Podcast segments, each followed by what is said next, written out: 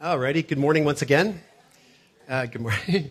It's great to be with you once again. Uh, if you have a Bible with you, please open it to one of the readings we heard this morning, the Gospel of Luke in chapter 1. And uh, so we're going to get there this morning, uh, but I'll, I'll pre warn you in advance it's going to take a long time this morning, like maybe an hour to get there. Okay, the sermon won't be that long. Um, we are beginning our Advent series uh, today. Uh, this is a tradition here at the Rock Church. We have many of them. Uh, but this is a tradition we started many years ago, which is to begin an Advent series so that we can begin to set our hearts in motion towards the real reason for the season, which is the coming of the Son of God into this world 2,022 years ago. Amen? That's why we're doing this. And uh, that, that's an interesting fact just in itself. I mean, I can just say that, you know, 2022 years ago from today, approximately, or actually December 25th, according to tradition, Jesus was born. You can just throw that out there, right? It's like saying, well, yeah, I remember 2020? Well, that was a year, wasn't it? or you could say, well, 2020 is a year that I'd like to forget. Okay, that's how I feel about it. But when you, again, the grand scheme of things, as I was thinking about this week, we're talking 2022 years. In the grand scheme of the 4.6 billion years of evolutionary theory, that's a really short period of time, is it not? And yet, here's the fact. Here's something that I would just ask you to hold in your heart today and for the future, for confidence in who He is and why, is that that is a time in history that is fact for everyone in this world, and it is because of the birth of Jesus Christ. Period. That's why it's 2022 today. I don't know, some of you are looking at me right now going, that's not marvelous or, or like incredible. I think it is. I think it's quite remarkable. In all of recorded history, that is, that is the pivotal moment that the whole world is judged by, is timed by. I think that's a significant factor. And so my question always is when I ask that or state that is, who decided that, do you think? Who decided that? Not Caesar. I heard you. Uh, okay, so our theme for our series this year is, as you can see on the screen, when God came down. So I, I started praying, as I normally do, which is a good idea, several weeks ago, about this series for this year. And, and my prayer was along the basis of, of course, we're going to do the readings, and of course, we're going to look at the birth of Jesus Christ 2022 years ago. Yes, of course. And we've been doing that every year for at least 10 years during Advent series. And, you know, you can just read the stories and it's refreshing and it's a great reminder. But I was praying and I asked the Holy Spirit, okay, this year could you help me, show me, so that we could together look at something more about who you are, God? And so I kept praying about that and uh, wasn't getting any clear answers until maybe about a week ago, week and a half ago. And uh, the Holy Spirit put it on my heart, and that is, is that um, I want to look at you for three Sundays in a row, um, the triune God.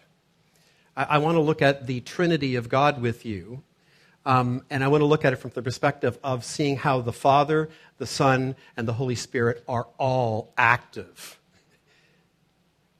at the incarnation. Before, obviously, but specifically at that time.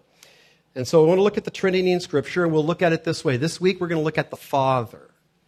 God the Father. Next Sunday, we'll look at God the Holy Spirit. I know he's not the second person of the quote Trinity, but we're going to save the birth of Christ for and Jesus for the last Sunday. So before we div- dive into the Father's role today, I really love some of the songs that Nick picked in relation to that. In the incarnation, I think first of all we need to consider this whole thing called the Trinity, right? Because some of you Bible students and or not are going to go, hold on, that word is not in the Bible. True. The reason why we look at it and trust it today is because a, a, earnest study of the scripture from page one to the very end makes it pretty clear, rather clear, that God intended for us to see that there is a Trinity. There is one God made up of three distinct, unique, and equal persons who are God. And so the scripture makes that clear. In fact, the word Trinity comes from the word, or two words put together, tri unity, three in unity. And so it's a great word, as we're going to see as we look at this. And so, looking at the Trinity, I got to take you all the way back to the beginning, and some of you, this will be maybe just a bare refresher, but I hope it'll take us to the main points that we will see today in our text. And so, despite the clear Hebrew, the clear Hebrew in the Old Testament, um, both the triune God and therefore out of that, God the Father was a foreign concept to the people of Israel. They didn't see it, they didn't live by it.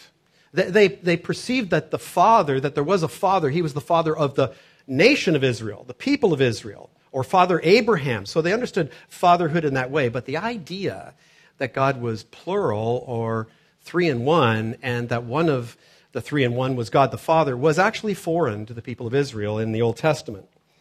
And I say, despite the Hebrew itself. So look at Genesis verse 1, chapter 1, verse 1 with me, where it says this. You all know these words, familiar words. In the beginning, God created the heavens and the earth, right? And so even right there, in the beginning, God, statement of fact, the word God in the Hebrew is the word Elohim, and that word is plural. It's not a singular word, it's a plural word. So again, in the Hebrew, you, you would read that, you would think, and you'd go, well, why is it plural? Well, they didn't really think of it that way. And it goes on, of course, right, right after that to say, the earth, look at this, was out, without form and void, and darkness was over the face of the deep, and the Spirit of God, well, who's that, was hovering over the face of the waters. And so we now know, because of the testimony of the New Testament especially, that we're talking about the Holy Spirit of God. Commentators would, would describe this as that almost like as if he was being moody and there, there was chaos over the earth that was created. The earth was actually below the seas at that point. And he's moody and he's, he's just going over the waters. But it's the Spirit, it's the Holy Spirit. And then we read the famous words, and God said. The first time we have quotation marks in the Bible, let there be light. And again, truth be told, it's understandable the people of Israel wouldn't have picked that up right away. But as the Old Testament even unfolds, and then, of course, into the New Testament, we can see this is the spoken word. This is the word of God. This is, as we're going to see, Jesus Christ. And this is the point I like to point out where uh, between creationists, okay, and evolutionary beliefs, people who believe in the Big Bang, at this point, we're in complete agreement. Right? Let there be light. The Big Bang happened. So we learn about the active agent of God here. I want to suggest to you his name is Jesus, speaking the creation into existence, beginning here. And then all the way through until verse 25, it's speaking things into existence. The Word of God speaking things into existence. And then we arrive at verse 26, where now God the Father, I want you to see, is the one who is speaking.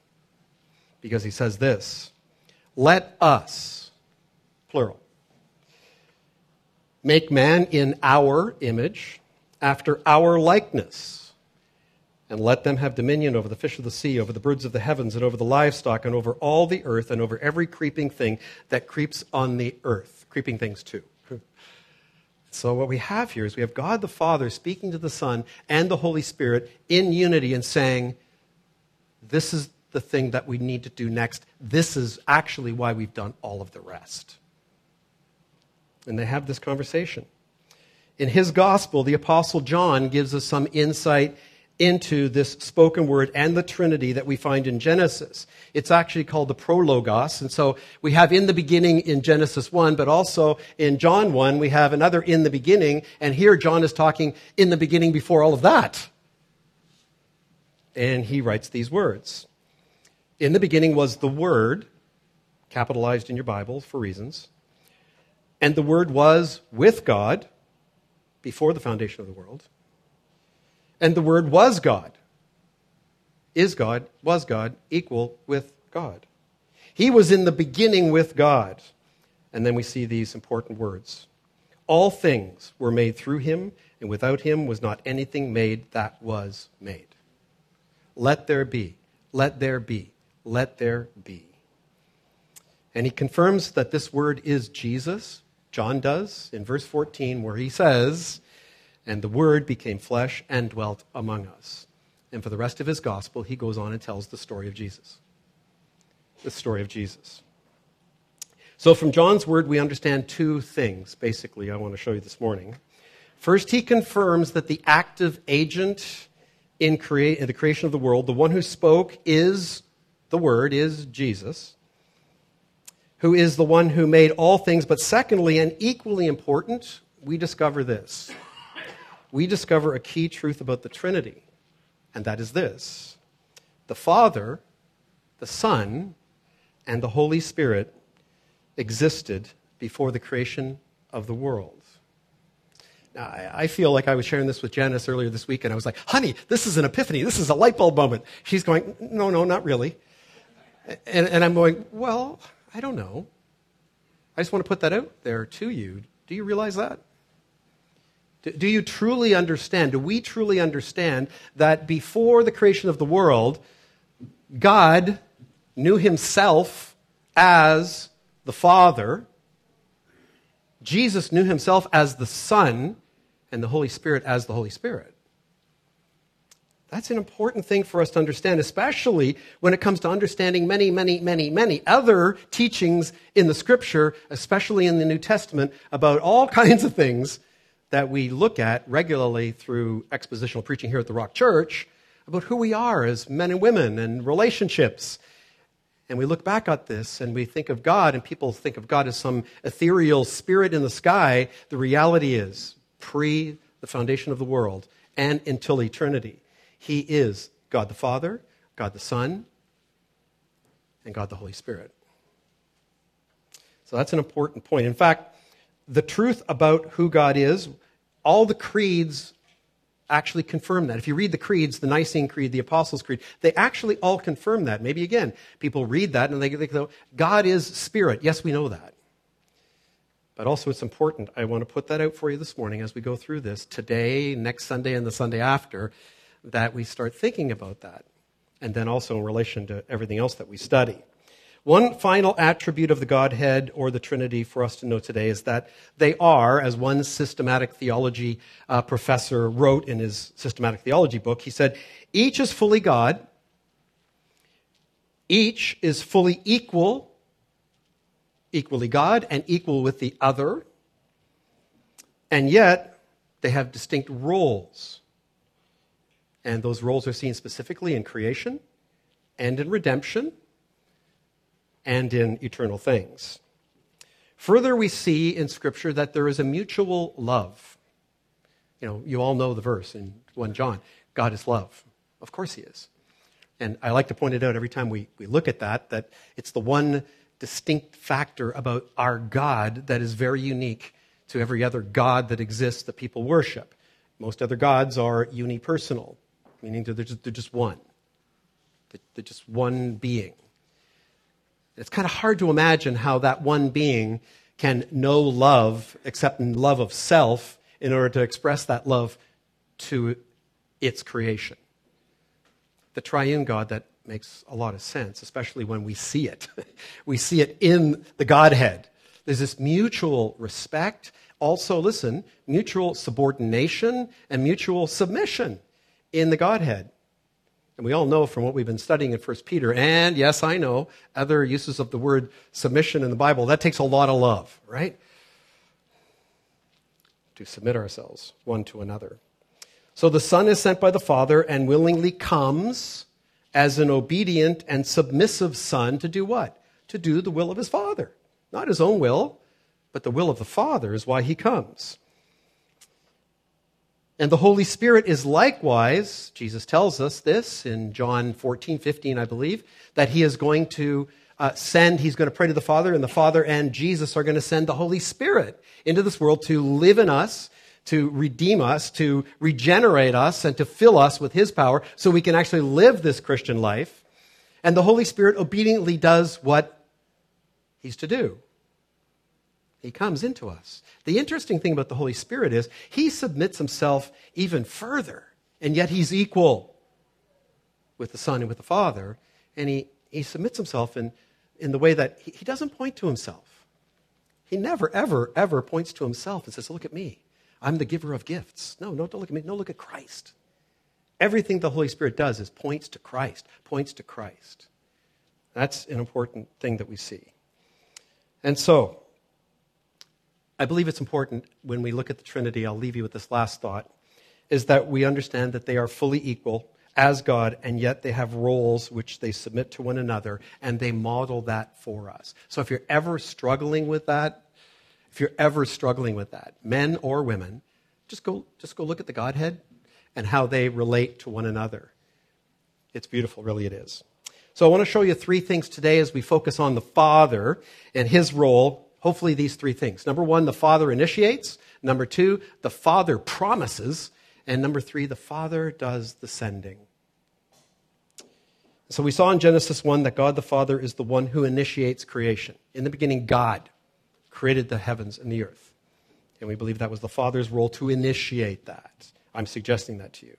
So it includes creation of all things, and he personally initiates also the conversation between they, Elohim, the Godhead, doesn't he? He, he says, Let us make man in our own image to cap their creation by creating us, male and female human beings made in his image. And so when you read the first three chapters of Genesis, it becomes rather clear that he, he, created ultimately everything for his glory so that we would be able to look out at creation and, and stand, especially on beautiful sunny days like this, even though it's freezing out there, and we can look around and we go, it's just majestic. It's fantastic. If you can't do that, I'll pray for you, okay? Come on. It's just it's amazing. So he does it all for his glory. But then again, if you read the beginning of the scripture, and the first two chapters especially, you have to also see this. They did that for you and for me to have dominion over, to inhabit, to enjoy. It's an amazing, amazing feature of our God. So in chapter 2, we learn some more details about the creation of Adam. If you read that, and of course see that. The firstborn of creation, uh, firstborn man and, yes, son. He's a firstborn son here, although not in the same way that Jesus is the only begotten son of the Father. And then Eve to be his wife are ways in which we see the Father again initiating things. He initiates their creation with the Godhead. He leads Adam to discover that He's alone. He doesn't have a partner. He, he leads Adam into that. So he initiates the need in Adam's heart to have a wife, to have someone who's his helpmeet. And then he initiates the marriage. He brings Eve to Adam and he initiates the covenant of marriage. Well, then we all know how chapter 3 ends, right? How chapter 3 begins, pardon me, and what happens then. We all know that. It's all good, like two chapters. I don't know how many years that was. I'm hoping it was like a billion. It wasn't. it wasn't. In chapter 3, we read some things that really concern us, right? And we know what happened. But what's really interesting is, again, God's initiation, how he initiates the situation. Adam and Eve have believed the lie of the devil. They believe it. They listen to him and they believe what he has said that, that, that God's holding back, and that, that if you just eat of this fruit, you'll be just like God. You, you'll know the difference between and know both good and evil, and you'll be like God, and you can, you can determine your life any other old way that you want. You don't have to trust Him, rely on Him. You can be like Him. And they believe that lie. And that, of course, at that moment, they die spiritually. Sin and death are introduced into human life and animal life, we believe. And so at that point, again, I always ask the question listen, honestly, let's be honest. If it was you or I, you know, if you had a child, and I mean, the child was just literally that dismissive of you, some of you are going, oh. um, no, but really,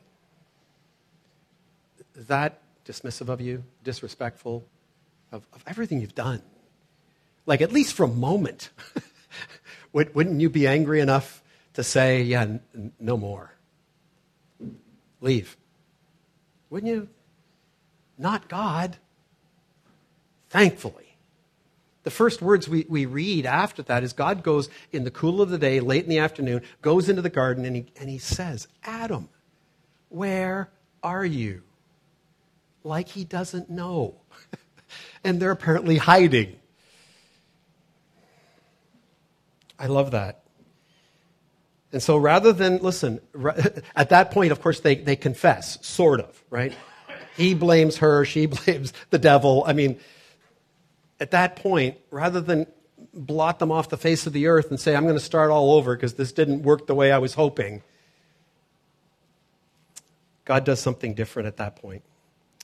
And what he does is this number two, he promises something. He makes a promise. The promise is actually to Adam and Eve and to you and I, but he speaks to the servant when he give, the serpent, pardon me, when he gives the promise. And it's in chapter 3, verse 15, where he says to the serpent, I will put enmity, strife, between you and the woman, between your seed and her seed. He shall bruise, another word would be crush your head, and you shall bruise his heel. And so, approximately 4,000 years before Jesus arrives, God makes a promise. It says, There's going to be a seed. You're going to have seed and offspring, but I'm going to make one. I'm, i promise you this is going to happen. I don't, I don't know, quite frankly, if Adam and Eve actually heard that. Hopefully they did. They were there because he then makes a few promises to them, too, about what life is going to be like now. Some people call them curses but he makes those promises. So the rest of the Old Testament, which, which covers a few thousand years, is, among other things, an ongoing recording of all of the prophecies and promises that God makes to the people of Israel and, and future and past them, whether it's uh, promising them that he will, he will uh, rescue them from exile, from captivity, etc., etc. It's just filled. That's the whole Old Testament. God saying, I promise, I promise, I pro- be faithful, but I promise. Oh, be faithful again, but I promise. And he keeps doing it. He, he doesn't stop promising and promising. And he does it through prophecies. And it's quite remarkable. He promises to send, in the end, a Messiah. He promises to send a Savior who will rescue us all from the ultimate evil, which is sin, which began back in Genesis chapter 3. And so that's what all of our Advent readings are about, actually. Every Advent reading, there's some reading from the New Testament, but there's also from the Old Testament, and they're prophecies. They're all promises. A virgin will bear a son. All promises. And then, thirdly, the Father sends. So, after millennia full of promise, prophecy and promises, we learn another thing about God the Father that is true, that is factual, that you can study and find to be true. And that is, not only does he make hundreds of promises, he keeps every one. 100% of them are kept. Man, if I could keep 50% of my promises, how about you? Yes, honey, I promise. Okay, we're going to stop there.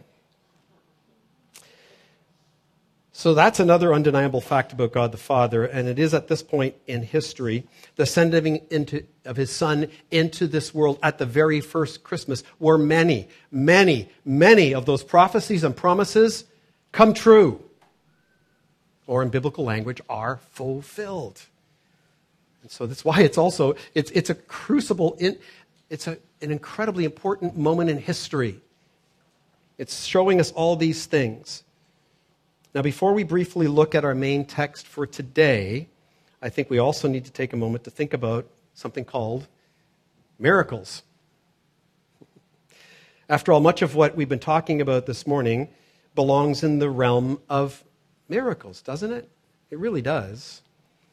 And so let me ask the question What would you say is the greatest miracle of all time? I know some of you say, well, I can tell you a future miracle that would be great, that the Canucks might win the Stanley Cup.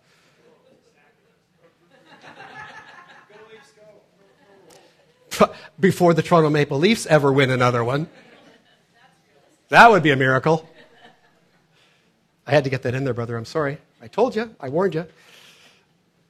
No, really, like, what would be the greatest miracle of all time? Well, listen, how about this? I mean, you know, like a little bit of a jab earlier to the uh, evolutionary biologist and, and, and people who believe that. And, but the reality is, is that, and th- listen, there's good science that supports some of these things. We're not going there specifically this morning. But wouldn't it be true that one of the greatest miracles of all times would be that?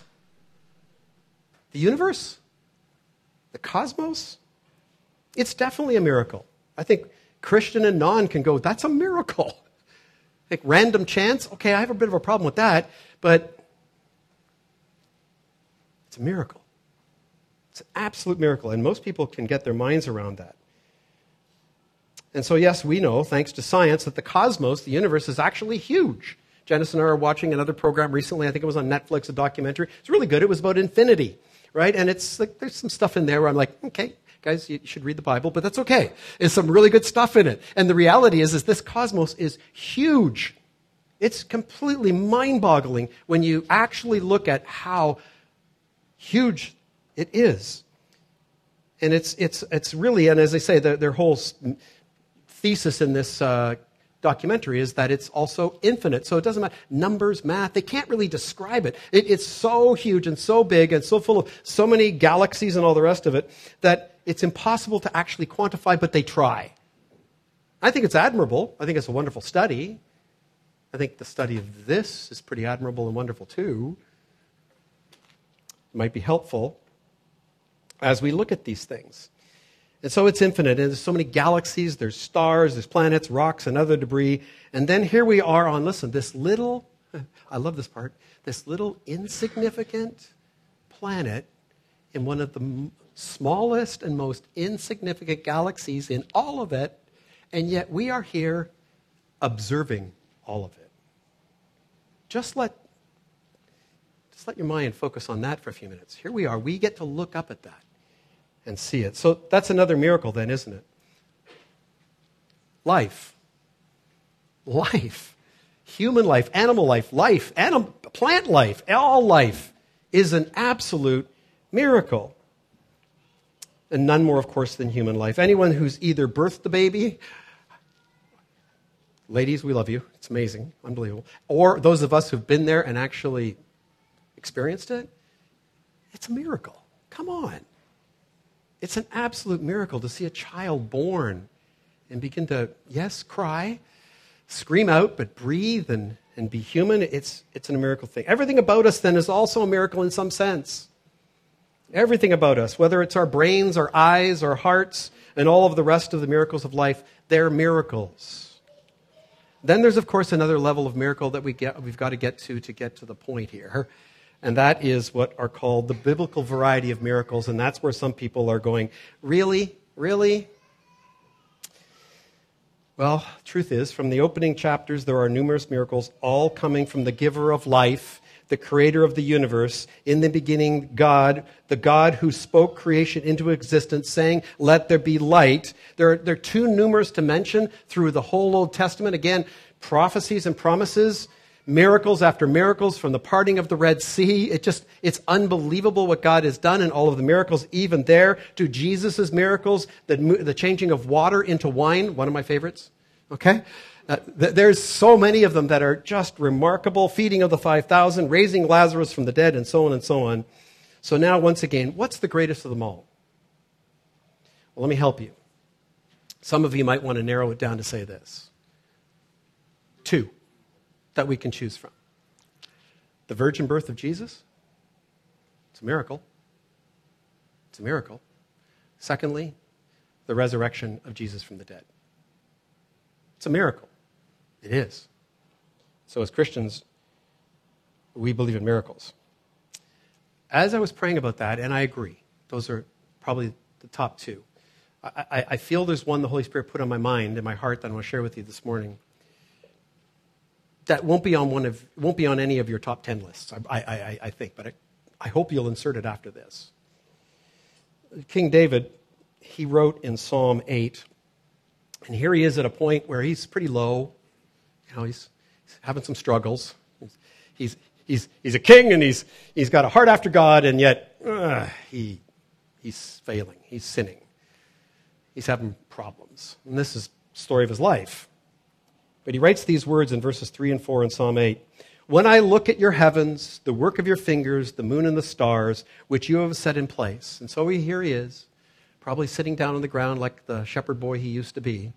And he's looking up at the universe like we all do. And he's like, when I look at all of that and how amazing and beautiful that is, then he says these words What or who is man? What or who am I? That you, the God who created all this, would be mindful of me. That you would care. Seriously?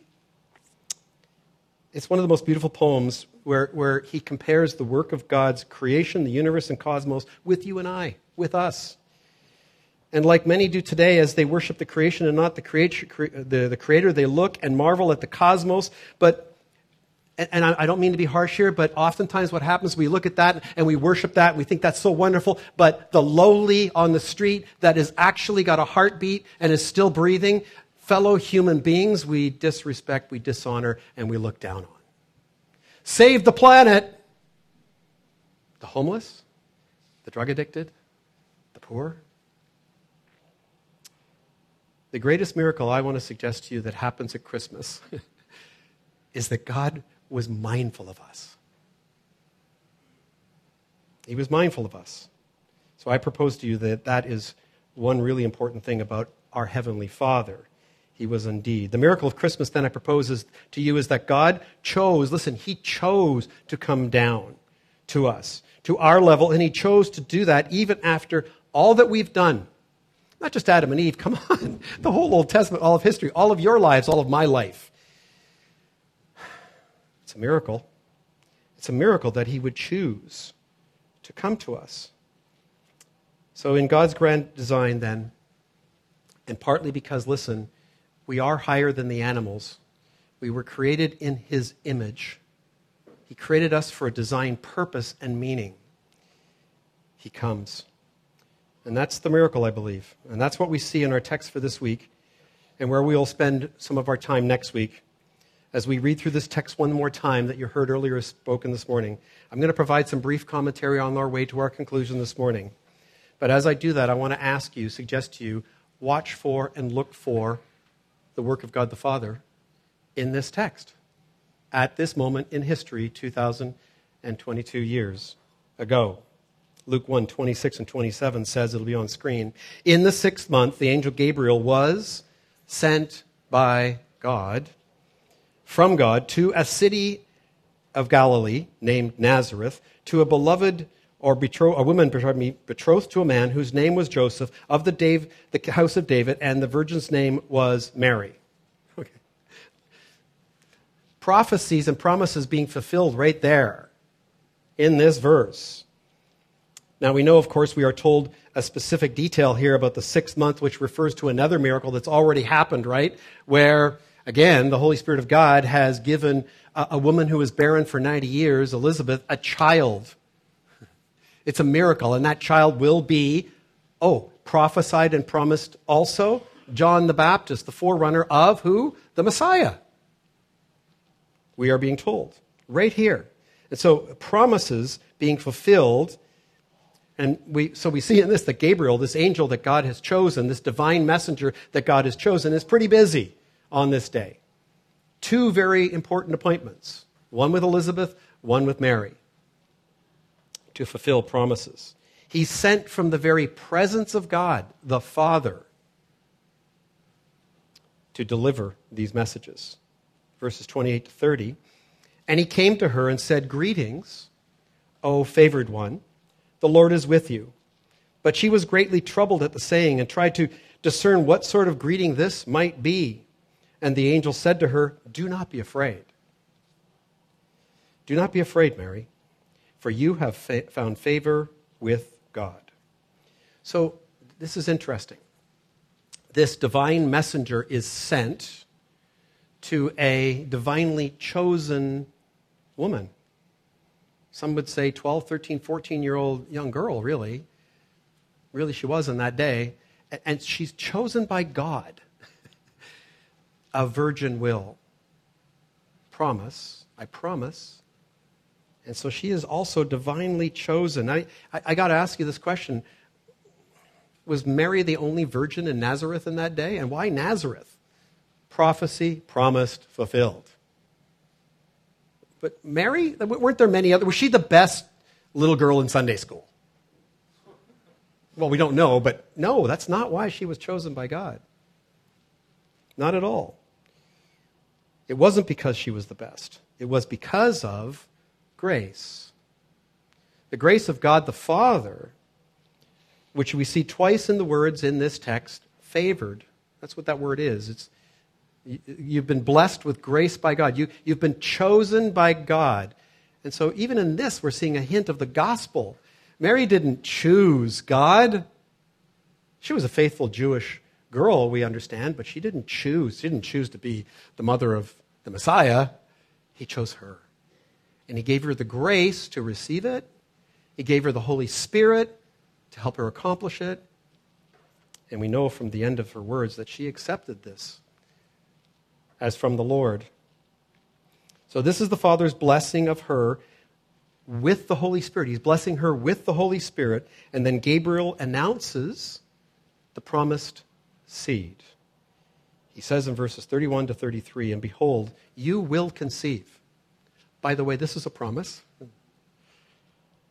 In your room, and bear a son, and you shall call his name Jesus.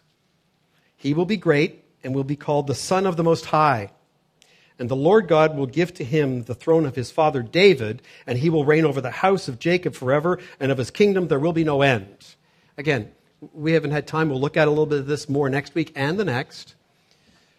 But the prophecies and the promises, one after the other, being fulfilled, these chosen points in time, the foreknowledge and the providence of God, this is not an accident. That's why I asked the question earlier.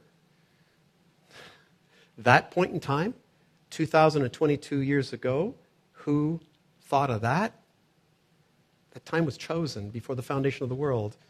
That's, that's our God the Father. That's our God Father, Son, and Holy Spirit actively involved in these things.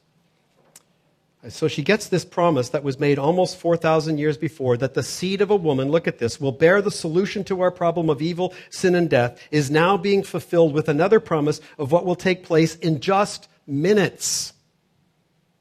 Like literally just minutes, this is going to, come, is going to be fulfilled.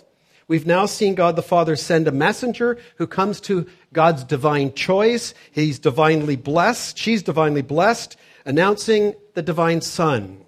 And then we read, and Mary said to the angel, How will this be, since I am a virgin? she knows the truth. So does God. So does the Holy Spirit, obviously. And the, answer, the angel answered her, The Holy Spirit will come upon you and the power of the Most High will overshadow you. Therefore, the child to be born will be called holy, without sin. That's why the virgin birth is so important and so true. And he'll be called the Son of God. He will be, in fact, the Son of God. So if you're a woman here today, this is a question you'd be asking, right? I mean, you'd be asking, like, okay, God, like, how's that going to happen? Mary needed an explanation, not only so that she could explain that to her betrothed, Joseph, who would be pretty much like, Really? Which is why, as we'll see in the weeks ahead, he also gets a visitation so that he understands what's going on here. And so, yeah, it's miraculous. It's miraculous, right? What God initiated before the foundation of the world is taking place right here. The Godhead is fully on display throughout this event. What we have here is the miraculous conception. The seed of which is the Word of God is planted in Mary's womb by the power of the Holy Spirit, the power of the Most High, who is the Holy Spirit. He attaches to Mary's ovary, and listen, the God man is conceived. That's a great miracle. I would agree that could be the greatest miracle of all time. It sure ranks up there. Ranks up there. So we're going to leave it there for today. But I'll leave you with this thought. My hope is that we will approach Christmas 2022. As we're doing that, we will all discover more about who our God really is, who he truly is, and also what he has done. Because what he has done is what he is still doing and what he will do. And our faith in those things, many times, I believe, needs to be strengthened. So we've seen this morning that we can know about God, we can know about him. We can know that he is and know him as Lord and Savior only because he chooses to reveal himself to us. The opening words of his book of life in the beginning provide no philosophical debate, just a declaration that he is. That too was his choice. That was how God, Elohim, wished to introduce himself to us. It's like when Moses asked him, right, at that time, who, who, do, I, who do I tell people? You are. G- give me your name. Like, give me something here, would you? To take back to them. And he just replied, I am that I am. That's our God. And so, friends, as I reflect on my life personally and anticipate once again their arrival of Jesus this Christmas, I am thankful for many, many things. I know Thanksgiving is past, both Canadian and American, and we celebrate both because there's turkeys involved. Very thankful man. But one thing I'm most thankful for is that our God, the Father, was mindful of me. He was mindful of us. And so I'm going to encourage you this Christmas to think on that and to be thankful that He was mindful of you and I. And, and He was mindful to the point where He completely kept His promises by sending His Son into this world for you and for me and for everyone in this world. Pray with me, would you?